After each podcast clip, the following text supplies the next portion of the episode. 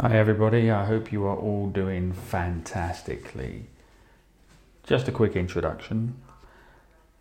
No names, no pack drill as they say. However, I spent twenty-five years in the British Army as an infantry soldier and pretty much did every job there was to do in this role. Left just before all the contractors started running to Iraq in two thousand four.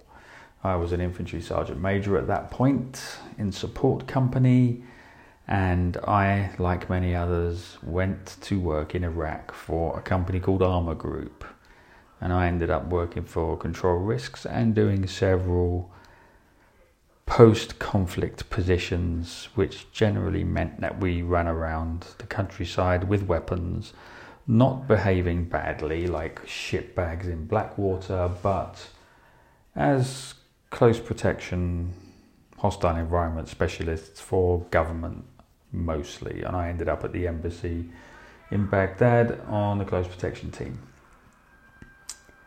Whilst doing this role, I worked in Somalia, Afghanistan and Iraq, and eventually I fell into media security.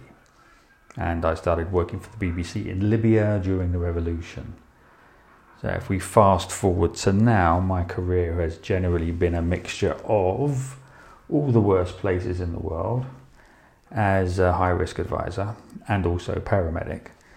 And I've done all manner of things, nothing illegal or dodgy, but I have risked my life a lot, and I have been at the forward edge of history in a lot of places, including Ukraine in twenty fourteen when I was working for the New York Times, and I was there for almost a year from the very beginning all the way through to the kind of stalemate that saw it all kicking off again last year.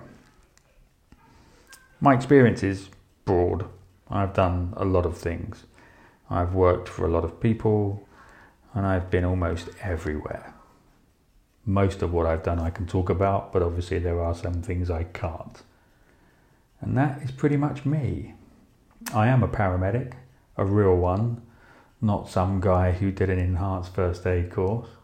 And I spend a lot of my time these days training people to be prepared for the worst, often with the minimum of kit.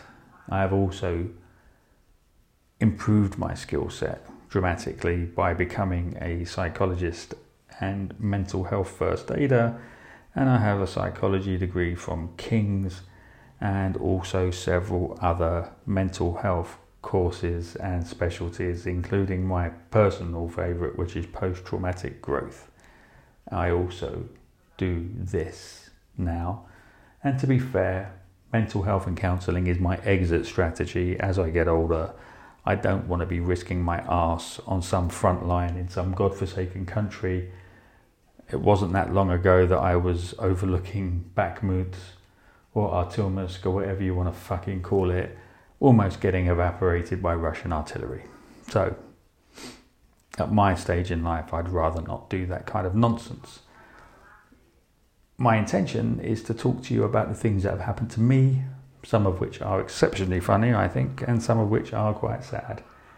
And if I can help in some way to alleviate the boredom, I will do so.